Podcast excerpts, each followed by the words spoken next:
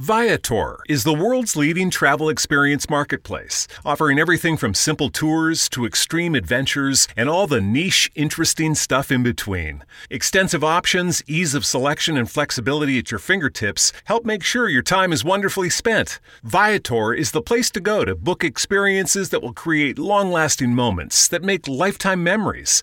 And Viator has over 300,000 bookable experiences to choose from in over 190 countries. In fact, just last year, Viator helped my family put together this amazing adventure on the island of Kona, swimming with the manta rays, trying to avoid the barracudas, whatever your wildest dreams. If you can imagine it, Viator probably has an experience just for you. Download the Viator app now and use code Viator10 for 10% off your first booking in Viator's world of wonderful experiences. Viator, one site, over 300,000 experiences you'll remember.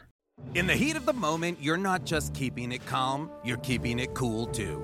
With an ice cold cold brew. And not just any cold brew, but one that's slow steeped and mixed with brown sugar and molasses flavor. With a cold foam infused with brown sugar coolness and a cinnamon sugar sprinkle on top. That's keeping it calm, cool, and cold brewed. With Dunkin's new brown sugar cream cold brew, America runs on Dunkin'. Price and participation may vary, limited time offer, terms apply.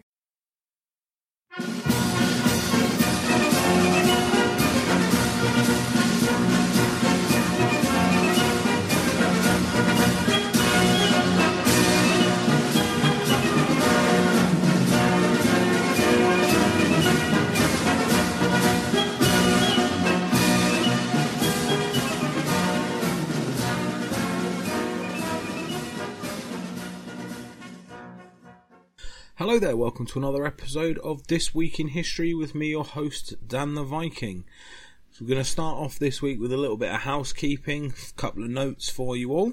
I have had a few messages and a couple of comments from you guys just relaying that you'd heard my podcast from another one that's uh, obviously given given me a shout out.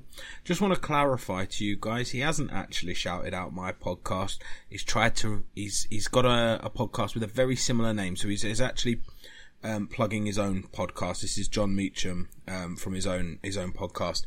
Now, I'm quite happy because apparently some of you guys who have uh, who have obviously thought that he was uh, recommending my podcast gone and, and listened and found my podcast and, and are, you know, have now become good fans. So, you know, obviously he's inadvertently done me a very good favour there. So thank you very much. And, uh, we're going to look this week. So for you guys who are on the Facebook group, I think most of you, you know, most of my listeners, my regular listeners are on there.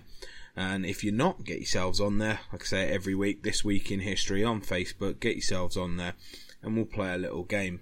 Now, this week we want to go for quite a fun episode. I'm a little bit, you know, a little bit bored now. Not bored, bored is the wrong word. A little bit, uh, finding that they're getting a little bit depressing. You know, some of these episodes, you know, a lot of things in history are quite depressing.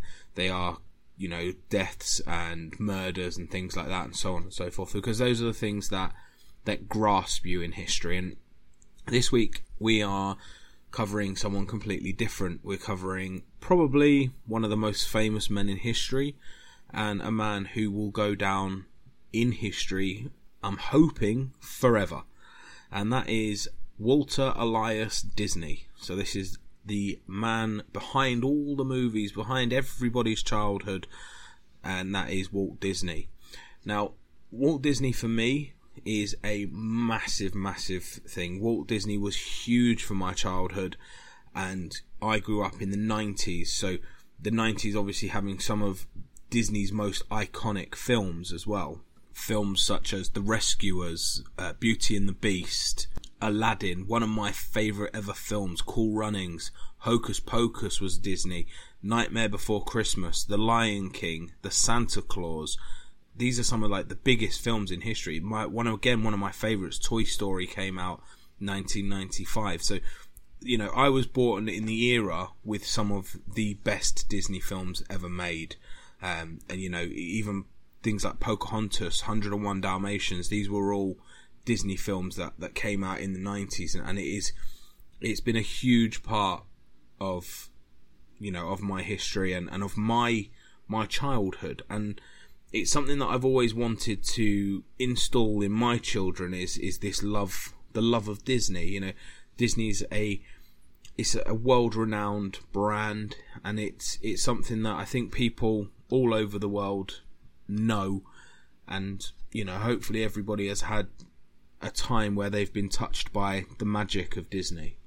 There are some stories to go with Disney, and, and there is quite a lot of history to the man himself. You know, before researching, I, th- I think a lot of people would assume that, that Walt Disney was the creator of, of everything and he you know he designed it all himself. And, and it, it, almost now when you look at it Disney comes across without a hitch. You know there's no there's no controversy really with Disney. You you sort of think well he created all of this and it must have been very easy for him. And, and this is what we're going to cover in, in this week this week's episode is is some of the stories behind it and how it wasn't necessarily plain sailing for Walt Disney and for the Disney Corporation.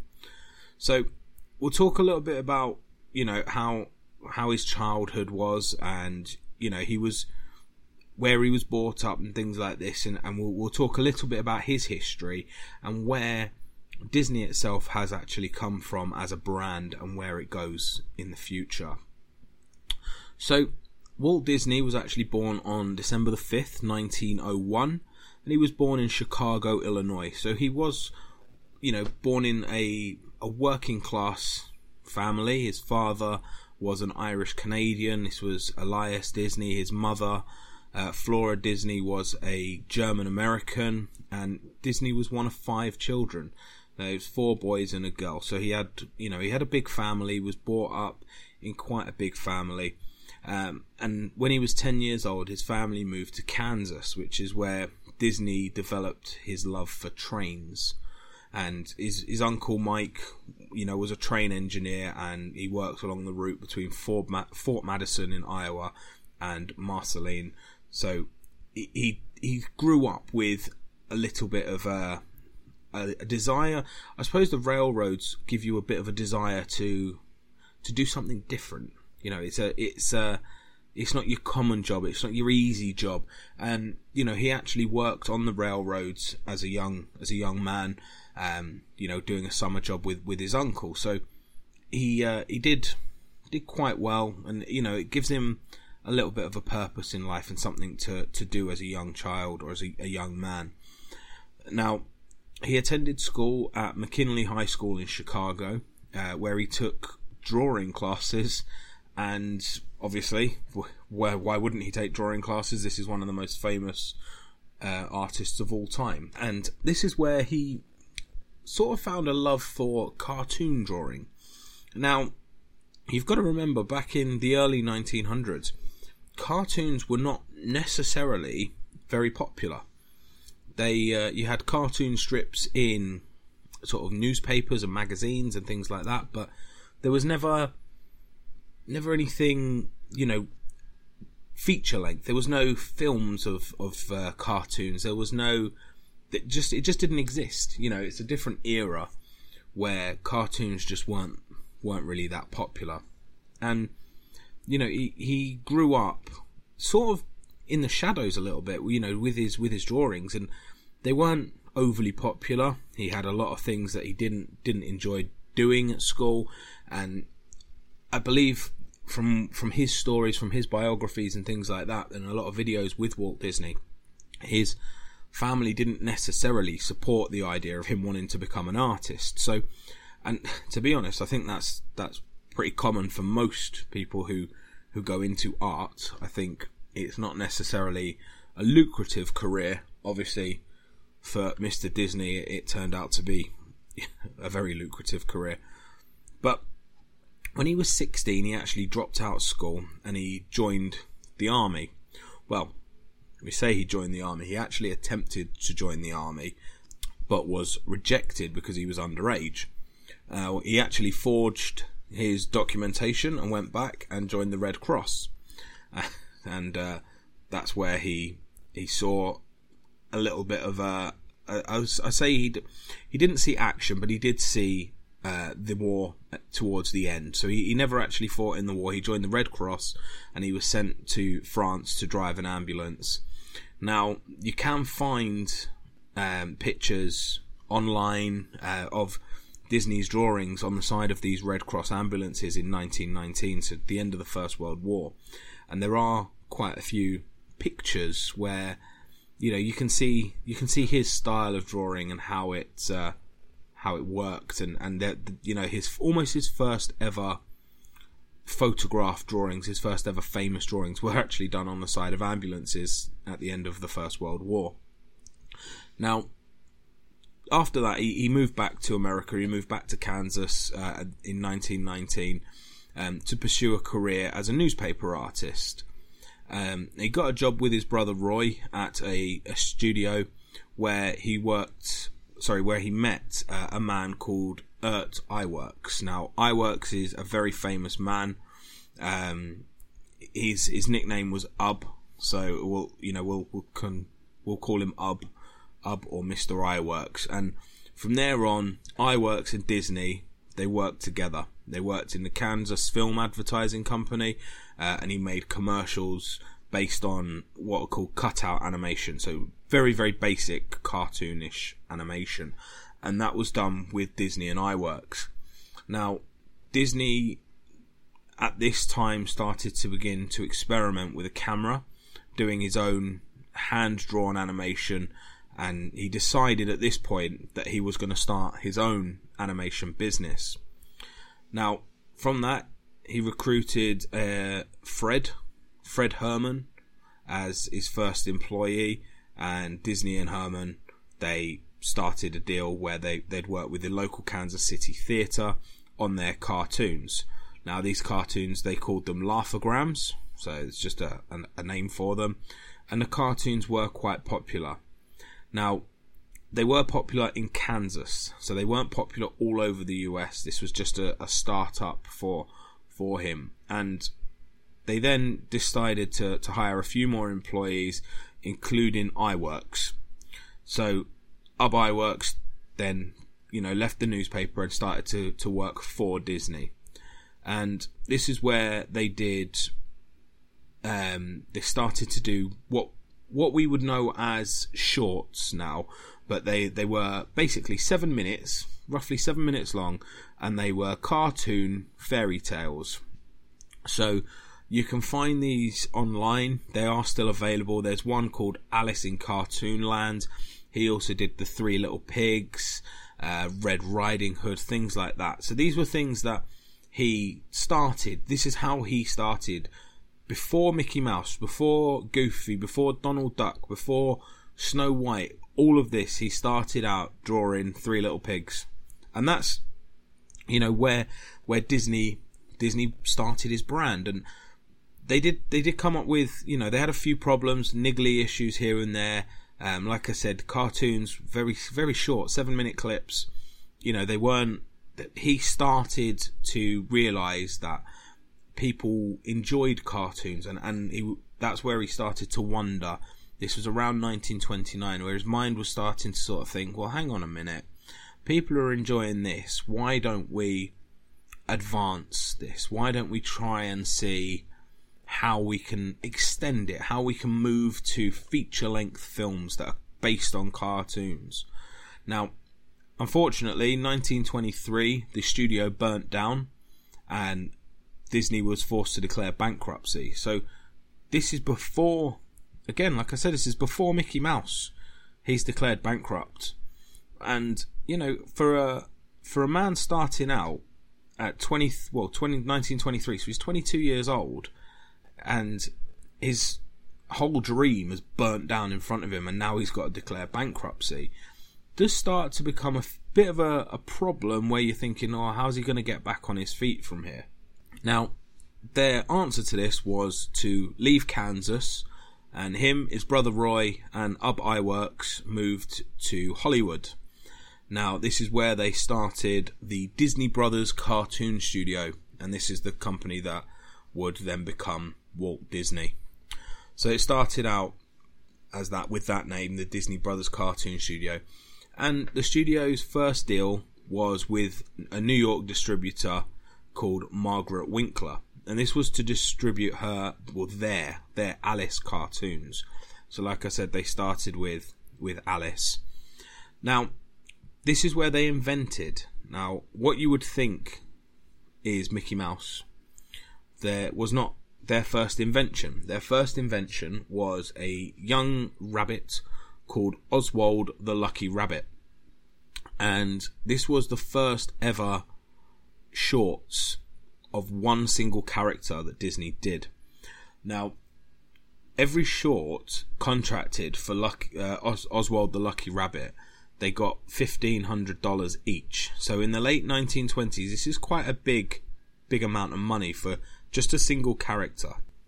And, you know, they, they started with this, with this different approach, I suppose, where the company was primarily looking for one cartoon. They were looking for one main character to build the brand around. And you know, this is this is where they started, like I said, with Oswald the Lucky Rabbit. Now, in the late towards the end of the 1920s, the studios actually broke away and Disney had to leave leave the studios and start their own again. Now, what happened when they did this was the actual studio they were working for with Mar- the distributor Margaret Winkler, they they ended up losing the rights to Oswald the Lucky Rabbit, and this is where you know they again he, he's got to start from scratch. You know he's lost his studio earlier in this in the decade. Now he's created this amazing character and now he's lost that character to the distributors. So he's had to come up with a new character. And this is where he designs a little mouse called Mortimer.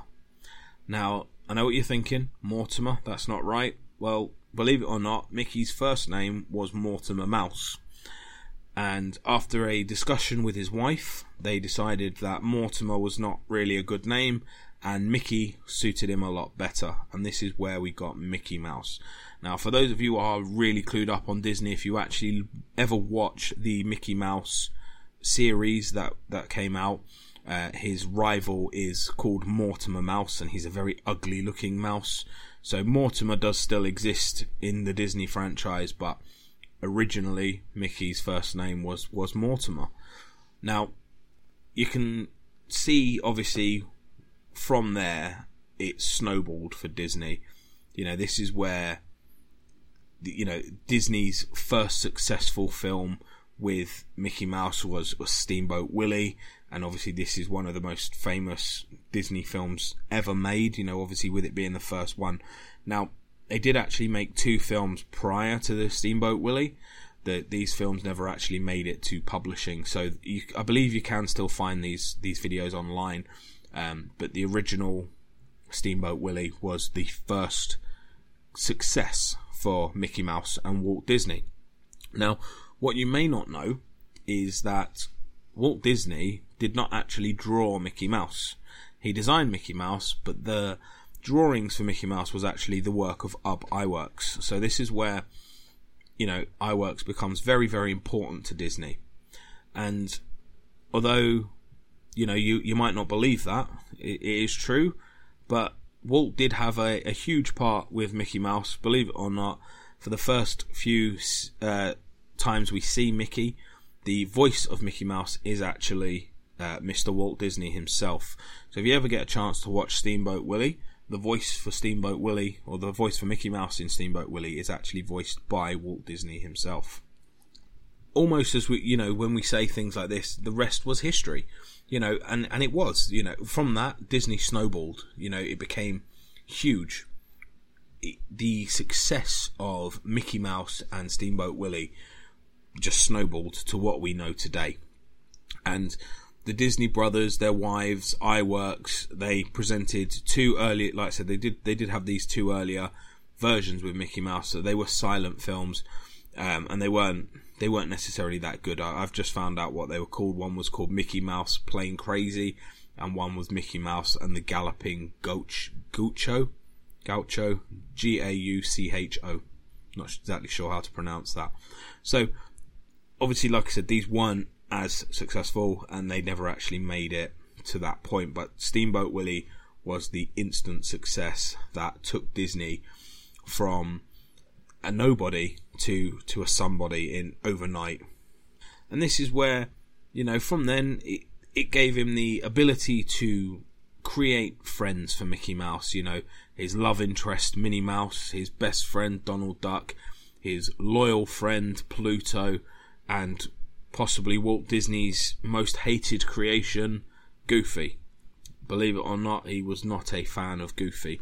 Now there are contradicting um, arguments to this. One uh, one argument says that he actually did like Goofy, uh, and there was another argument which is quite poignant, and you can find it online, which says that Walt Disney just really did not like Goofy. He found him a very silly character and not really a necessity to the Disney company. But you know, however, it doesn't really make much difference. Goofy is just as famous as as the rest of them, I think, and you know that's where the the story begins. Let's say for for Walt Disney and and for Disney Studios.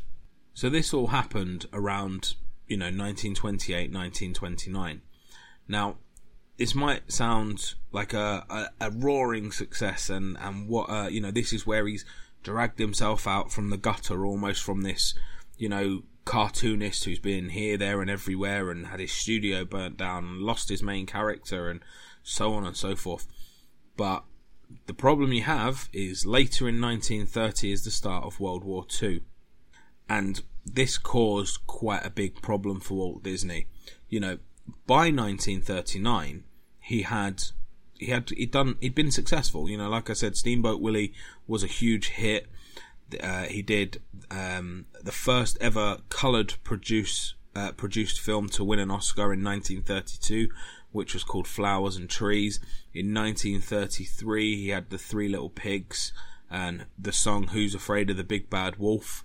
And, you know, this is probably one of the most famous songs of my childhood and probably most people's childhood Who's Afraid of the Big Bad Wolf.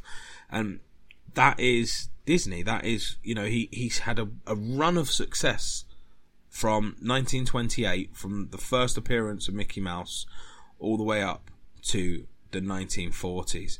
Now, you've got to remember as well, you know, 1937, possibly one of the most famous Disney films ever made, and that is the first ever full length animated film, which was Snow White and the Seven Dwarfs, and this premiered in Los Angeles, December the 21st, 1937, and it produced for Disney 1.4 million, nearly 1.5, 1.499 million dollars.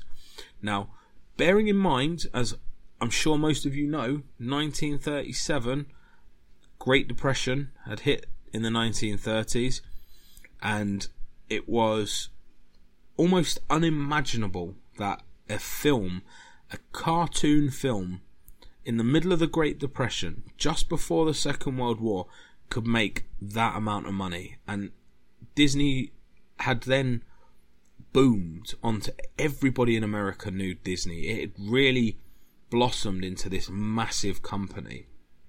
Now, like I said, they did have a bit of an issue during the Second World War. Obviously, a lot of the animators, a lot of things that happened, you know, people didn't have money to go and spend on films. There was obviously shortage of, of soldiers. Soldiers had disappeared in the war. Um, you know, there was a lot of things that Disney couldn't do that he probably wanted to do because of the manpower in Hollywood and things like that and, and other issues. And that might be one of the reasons why in 1940, two films that came out in 1940, which were Pinocchio and Fantasia, were quite a big flop for Disney. They, and although, you know, for me, Pinocchio, what a film! Uh, absolutely love Pinocchio, but for Disney in 1940 was not a successful film. It actually, you know, was was was quite bad, and this is almost again, you know, there was a there was a, a series of flops that that followed after this. Alice in Wonderland was a bit of a flop. Um, Bambi was a flop. These were all films that were produced around this time. Now, it does cause Disney, you know, I think at this point, he would almost think, you know, we're not going to come out of this. We've had a run of success up to the Second World War, but the films we're releasing now, people just don't want to go and watch them. We're not making money out of these films, and I think he was starting to have a little bit of a, a bad time set in. However, he was contracted by the government, the US government, to create propaganda, and this was huge for Disney. Very, very racist, very, very anti, uh, you know, anti-Nazi, uh, depicting Germans in a certain way, depicting um, Japanese in a certain way. There was really, you know, things that you just wouldn't be able to bring out now, and you can find these on on YouTube. You can find them online. You know, Donald Duck dressed up as Hitler, things like that, and and Disney. Disney did this for the government, and, and this almost saved him through the Second World War. This ability to still be under contract and still be bringing out material that was getting paid for. You know, obviously, like I said, the films that he brought out around the Second World War weren't overly successful, and if it wasn't for the government contracts for propaganda, I don't think he would have been successful. I don't think he would have carried on after the Second World War. I don't think he'd have had the money or the studio to carry on the way the way they did. So, like I said, obviously the failures that Disney had during the during the excuse me. Mary redeemed a $50,000 cash prize playing Chumba Casino online. I was only playing for fun, so winning was a dream come true. Chumba Casino is America's favorite free online social casino. You too could have the chance to win life-changing cash prizes. Absolutely anybody could be like Mary. Be like Mary. Log on to ChumbaCasino.com and play for free now. No purchase necessary. Void where prohibited by law. 18 plus terms and conditions apply. See website for details. The voice in the preceding commercial was not the actual voice of the winner. Get my teeth back in. During the Second World War were Pinocchio, Fantasia, Bambi, and he also had Dumbo in 1941. Now, Dumbo was slightly more successful than the other three, but again, still not very successful. And Disney then, coming out of the Second World War, had to had to create something. He had to move past what he was doing, and he had to make his money. You know, he had to build his brand back up to the the point that he was prior to World War Two. So, 1950 saw the release of Cinderella, possibly one of the most famous Disney films of all time. You know, the castle that graces Disneyland is Cinderella's castle. So Cinderella, possibly one of the, the most famous Disney films ever. This is where 1950 he went into live action films, where the first ever Disney film that was live action was Treasure Island. So Treasure Island, again a very famous film, but this was the first time Disney had done a film that was not cartoons. A very successful film. Personally, I didn't particularly like it, but you know, we all have our favourite and our least favourite Disney films. So for me, that wasn't one I, I personally enjoyed. But 1951 saw probably one of the best Disney films, in my opinion, which was Alice in Wonderland. So again, you know, the next few years is where Disney really got into his stride. 1953, Peter Pan. 1955, Lady and the Tramp. 1959, Sleeping Beauty. 1961, 101 Dalmatians the cartoon version, not not the uh, not the 1990 live version. So, you know, Disney was was massive. It was creating such a big a big stage in Hollywood. You know, also, you know, you you add to this that he had a TV series, so Disney was amongst the the first people to use television as entertainment. Uh, Zorro, Davy Crockett series were were popular with children. Like I said, the Mickey Mouse Club that came out. Um, you know, they, he had the the Mouseketeers, the the wonderful world of Disney in color. He, he was just he was just making so much for people, and he made so much money really off of this. He was so successful, and you know, it, really, really did snowball around the 50s and the 60s. It snowballed that much that in 1955 he opened the first ever Disneyland uh, themed park, which was in California, which cost $17 million. So, you know, this was his next step. This was Disney basically turning around and saying Disney's not just for kids. Disney is for adults as well. And I can make you feel good at the cinema by watching my films. I'm going to make you feel good having a holiday with us and coming to see us as a resort and as an entertainment complex. And that is where Disney then went from just films and TV to being this massive brand that was it it snowballed even more in the in the late 50s with with the uh, introduction of Disneyland. Disneyland in 1955 was so successful, so popular, you know, it became one of the biggest attractions in in the world. You know, it was definitely I, I believe 1956 it was the biggest attraction in America. So it was huge and you know, within a couple of years he Disney had decided that it wasn't enough to have just one Disneyland and he wanted to develop a new Disneyland and he called it the Experimental Prototype Community of Tomorrow. And for those of you who don't know, that is Epcot. Epcot is in Florida and this was going to be the site of Disney World. And this uh, park was obviously still there now and is possibly one of the best Disney parks ever. And unfortunately for Walt, this was actually completed in 1971. Uh, he died in 1966, so he never actually got to see the completed Walt Disney World in Florida.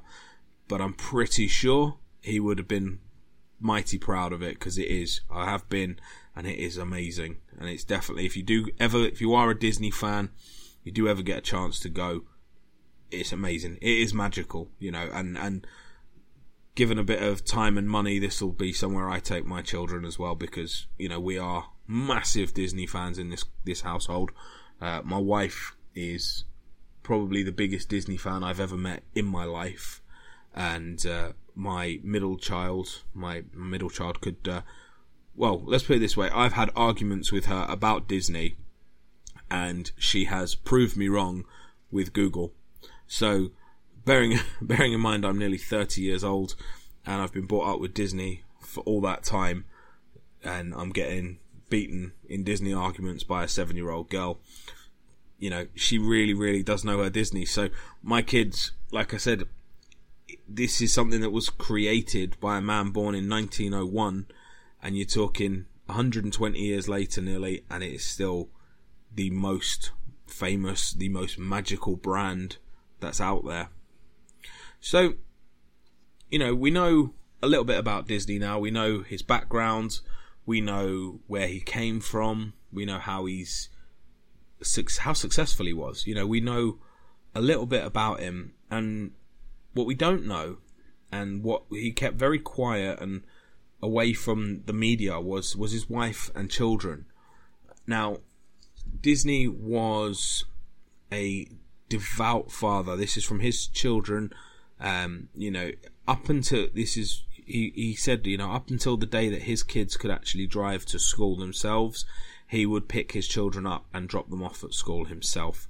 This is a man who he was devout to his family. Now, this is very, very apparent in his films. You know, his films are based around family friendly things. They are based around everyone being happy together. His parks are, are designed that way. His films are designed that way. So you know, it's almost not, you know, it's not a shock to find out that Walt Disney was was a massive family man. He married his wife Lillian, and they had two children. Now, they had uh, Diane Disney, uh, who was born in 1933 now, she was actually the couple's only biological daughter, and they uh, they adopted uh, Sharon Disney uh, in in 1936 uh, as as a baby. So he he had two daughters, and he brought them both up exactly the same, and and they were, you know, they were the apples of his eye. You know, he did he did really dote upon his daughters, and he really did dote upon on his family, and his family, like I said, was was a huge a huge influence on his life and on and on his on ev- on everything really for for Disney. He he uh, he was a family man, and, and like I said, this is so apparent in in his films. Now, obviously, Disney was very successful. and with success comes a lot of problems. Let's say that that your normal person wouldn't actually think of. You know, you wouldn't necessarily know these problems unless you were unless you were rich and famous and and things like that. Now, one of the things that haunted Walt Disney throughout his entire life was the death of his mother. Now, his mum died on November the 26th, 1938, and this was just after the success of Snow White, but before the production of of Pinocchio. So it it it haunted Disney. The the loss of his mother was an an absolute it, it crushed him as it would most most people. You know, it really would crush the majority of people. I know me personally, it would I'd be absolutely devastated um, if if my mum was to pass. Now, what makes it even worse is the fact that with Disney, he actually blamed himself quite a lot for the death of his mother. And, you know, the reasons for that is, I would say, everybody who is successful or has been successful or, or even wants to be successful, you know, one of the main things you want to do is look after your parents, and, and that would be to buy them a house, buy them things, and, and make sure your your your parents are well looked after. And I know, for me personally, if I was successful, this is exactly what I would do. And you know, Walt Disney bought his parents a house. This house, he had guys from the studio that he worked, you know, from the Disney studios, come over and do odd jobs in the house, and he got them to come over and fix the furnace in the house. Uh, when his mom and dad moved in, the furnace leaked, and his his mother passed away from carbon monoxide poisoning. Obviously, his dad was was very sick, but his mom actually passed away because of that. And you know, I think Disney blamed himself. He did definitely blame himself for that, and you know, and it is and it is a very apparent theme in Disney.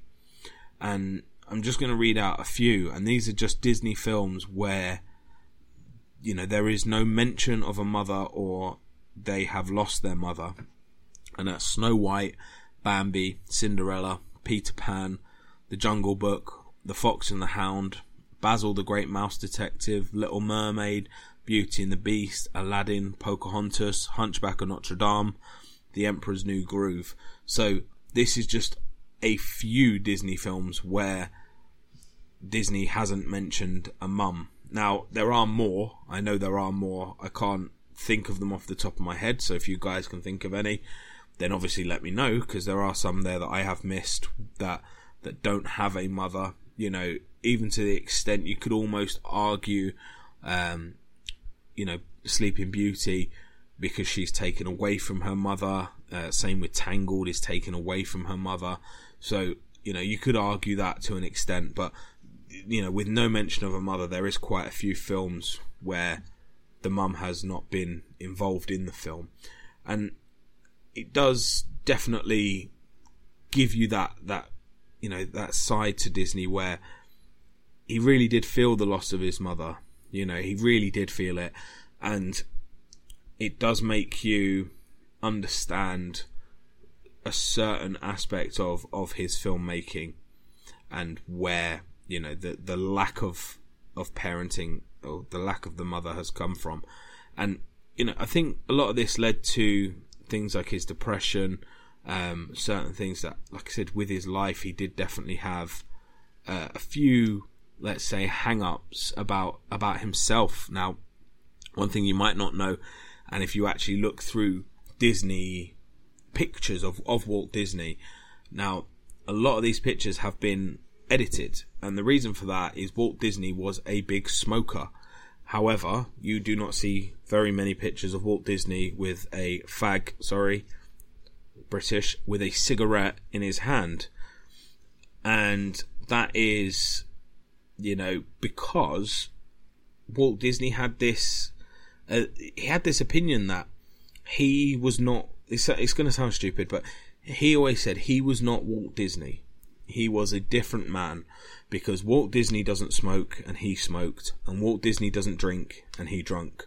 So he put on this persona as a different man to what he necessarily was. And I think that comes across in his brand. And I think that is, you know, when you're trying to be a family friendly man, and I, I do believe in America it's a very big issue, smoking.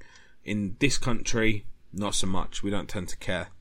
Um, same with drinking. You know, drinking for British is it's not even a, a pastime or a hobby. It's just it's something you do every meal. You know, I'm sat here now doing a podcast with a bottle of wine, so it's it, drinking in Britain is nothing nothing that in, important. But I, I do believe for Americans and especially in this era where you know America came through prohibition around the time Disney was was growing up as well. So you know alcohol, cigarettes in America definitely has a different connotation to what it does over here.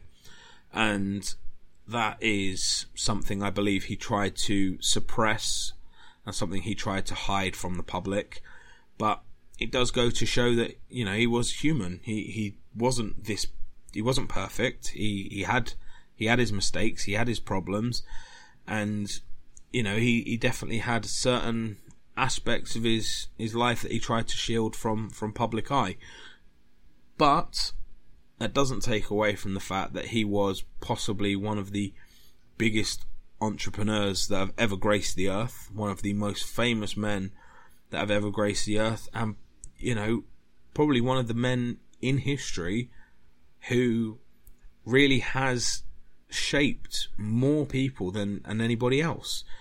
I can't imagine there is anybody in modern world, and by that uh, I don't mean any offence, but I mean in first class worlds where you know we have access to films, TV, things like that, who hasn't seen a Disney film or a Disney clip or doesn't know a Disney character. Everybody knows Disney, and I, I, I would even extend that to the third world. I do generally believe everybody knows Disney. It is that famous. He is that famous. His brand is that famous. And that's why I wanted to cover him this week. I wanted to do something that was a little bit more upbeat, a little bit more fun, and, you know, something that shouts to a different, a different type of episode. One that's not so depressing. Um, I know I do quite a few depressing episodes, so this one hopefully was not was not depressing. And you know, we just need to look at Disney and how he was as a man, and just to see even now the the introduction of Pixar. You know, the films like Up and Toy Story and Monsters Inc. and some of the you know these are films that my kids absolutely love, and I'm pretty sure to any of my listeners out there who have children or no children, you know they they love all the new Disney films too, and it is it's amazing. Disney really has that magical side to it.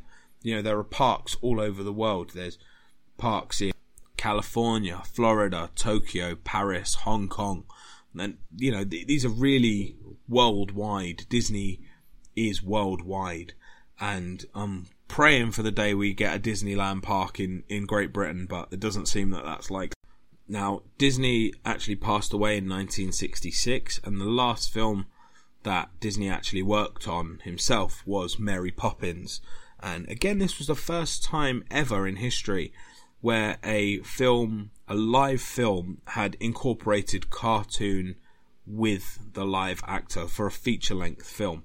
Now, again, just something with Mary Poppins, especially being British. Mary Poppins is, I think, is wonderful, but it definitely has that that that stigma of that that classic Disney. And it was the like I said, it was the last film where Walt Disney actually worked on it himself. Now, Walt Disney, you know, as anyone who is famous, anybody who is successful, did not come without a good ru- certain rumors that have been around Disney. One of the probably the most famous rumor is that Walt Disney himself was cryogenically frozen when he died.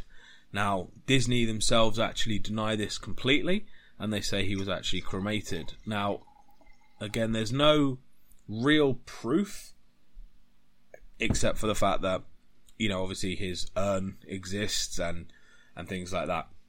What they did believe, or what the rumor is, is that he was cryogenically frozen, and he is stored underneath the Pirates of the Caribbean ride in Florida. Again, there's no proof and no evidence to back this up. However, one of the theories suggests that the 2013 Disney film Frozen, possibly one of the most successful Disney films of all time, and also possibly one of the most annoying Disney films of all time. Now, the suggestion is that that film was created to wipe the rumor out of the internet. And before 2013, if you were to type in Disney Frozen or Disney cryogenically frozen into Google, you would be given page after page after page of rumors about Walt Disney being cryogenically frozen just before his death. However, if you type it in now, you will get Disney, Frozen, Anna, Elsa, Olaf, all of the the characters to go with it. So the rumor is that Disney created the film and called it Frozen to wipe the rumors out of the Google search page. Now, it worked. If that was what they were planning, it worked because realistically, that film could have been called a number of things, and Frozen would probably not have been top of my list for uh, things to call it. However, it worked, and that you know, Frozen, like I said, is probably the most one of the most successful Disney films of all time, and I can't imagine any of you are not sat there listening to this going, let it go, let it go. And if you weren't doing it, you're definitely doing it now. So I do apologize for that, but you can see how successful that film was and how irritating it is. But there were other rumors with Disney. Now, one of the less popular ones um, was that, I mean, I always grew up hearing Walt Disney was a, was a Nazi. Now, there's no evidence to back this up, and he actually, you know, like I said during the Second World War, created anti-Nazi propaganda. Personally, if he was a Nazi, that's not something he would have done. However, there is a famous scene in The Three Little Pigs where the wolf is portrayed as a Jewish peddler. So, uh, and they do think that this was coincided with the date in 1938, um, which was known in, in history as Kristallnacht, which is the date in Germany where the German people went around and smashed and broke any property that was owned by a Jewish person. So they do believe that there was a link between him and anti-Semitism. Again, there's no real evidence to back that up. It is just just a rumor. So I I don't necessarily want to go into that. The other one um, is that he was a racist. So again, you're looking at similar similar things. This personally, I don't think he was racist, um, but he definitely had certain things that he brought out that you know would definitely nowadays not be successful. Um, you know, one of the the the most famous Disney films of all time is called Song of the South. Now, I'm sure if you don't know it, it's the film that has the song Zip-a-Dee-Doo-Dah. I'm pretty much certain everybody knows that song. But that is a film where it depicted slaves in America that were that happy that they didn't want to leave the plantation. As we know from history, this this just not true. So again, there is a little bit of evidence to that, but I would say you're going back to 19, 1946, I believe. Song of the South was bought out. Um, it's not. It's not really applicable then as to now. I think if it was, if that was a film that was bought out now, I don't think it would get out. Um, whether he was racist or not, I definitely feel that film had racist connotations to it, but whether he himself was a racist, I'm not sure. I can see that. Um, although when you do look through the Disney history that he produced, there was not many coloured um, Disney princesses. In fact, there wasn't one until uh, Mulan or Jasmine and Tiana from you know more recent films. So you know it, it's it's possible. Um, I don't want to fall either side of that. Um, from my personal opinion, I don't think Disney was a racist. I think he was stuck in a certain time frame in America where growing up was very different to what it is now. So I'll leave you to make your own mind up in regards to that one. But on the whole, Disney, one of the best film best filmmakers ever ma- ever made, ever lived, and definitely one of the most famous men of all time. And you know, for those of you who are interested, you may or may not be interested. My favorite Disney film is Toy Story, and that goes from one to four because they're all brilliant. And my favorite Disney character is Scar or Gaston. Absolutely love Gaston. If, sorry for that noise. If anyone hears that, that was my dog deciding to sneeze in the background. But Gaston is my my all time favourite because he's just an idiot, and I love that. I love someone who's just a complete douche for no reason, and that is him. So, you know, we all have our favourites. We all have our favourite Disney films. We all have our favourite Disney characters. Get yourselves on Facebook. Let me know. Let me know what your favourite Disney film is. This was more fun episode. I enjoyed doing this. And I will say this a request. This was a request from my beautiful wife. She has said to me on many occasions, Your podcast is boring. I don't like history. And I said, Well, I've got loads of people that disagree. She went, Do something fun and I'll listen to it. So she better listen to this one. Because um, this one's for her.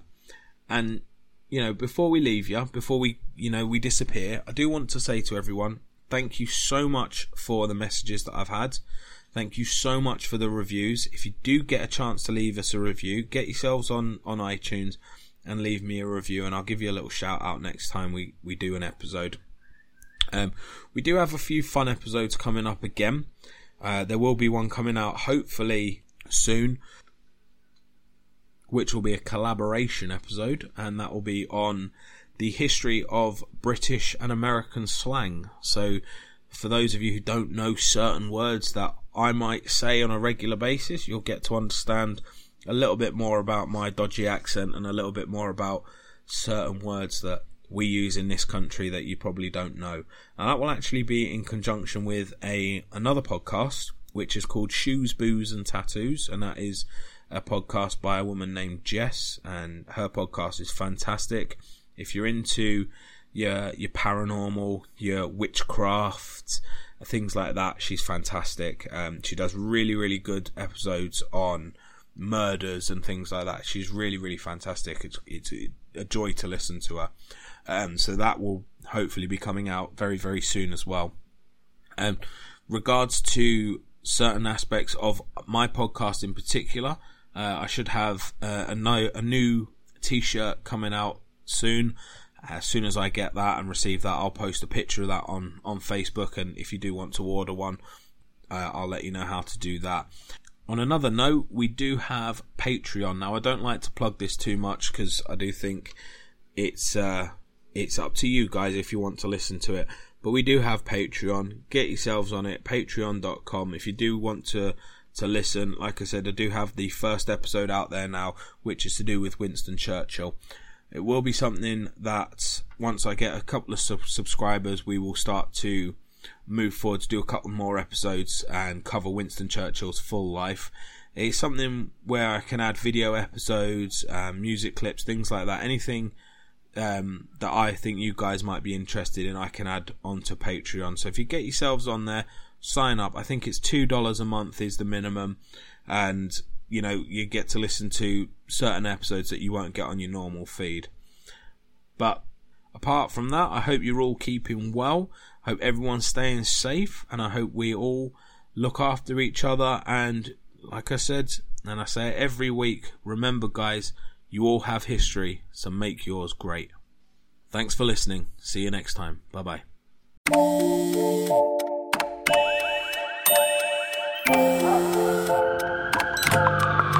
The world is always on. But you shouldn't be. Put junk sleep to bed. At Mattress Firm's Black Friday Now sale, save up to 60% on Sealy with queen mattresses starting at $279.99. Talk to a sleep expert today and unjunk your sleep. Moment, you're not just keeping it calm, you're keeping it cool too. With an ice cold cold brew. And not just any cold brew, but one that's slow steeped and mixed with brown sugar and molasses flavor. With a cold foam infused with brown sugar coolness and a cinnamon sugar sprinkle on top. That's keeping it calm, cool, and cold brewed. With Dunkin's new brown sugar cream cold brew, America runs on Dunkin'. Price and participation may vary, limited time offer, terms apply. In the heat of the moment, you're not just keeping it calm, you're keeping it cool too. With an ice cold cold brew. And not just any cold brew, but one that's slow steeped and mixed with brown sugar and molasses flavor. With a cold foam infused with brown sugar coolness and a cinnamon sugar sprinkle on top. That's keeping it calm, cool, and cold brewed. With Dunkin's new brown sugar cream cold brew, America runs on Dunkin'. Price and participation may vary, limited time offer, terms apply. Something you probably do know Progressive can not only offer you a great price when you bundle home and auto, they offer you round the clock protection. Something you probably don't know the average oak tree branch can hold 70 pounds. Something you probably do know your neighbor is building their kid a treehouse. Something you probably don't know a falling treehouse would take out your whole fence. Bundle your home and auto with Progressive and get more than a great price. Get round the clock protection. Something you know for the things you don't know. Coverage from Progressive Casualty Insurance Company, affiliates, and third party insurers and subject to policy terms. Bundle discount not available in all states or situations.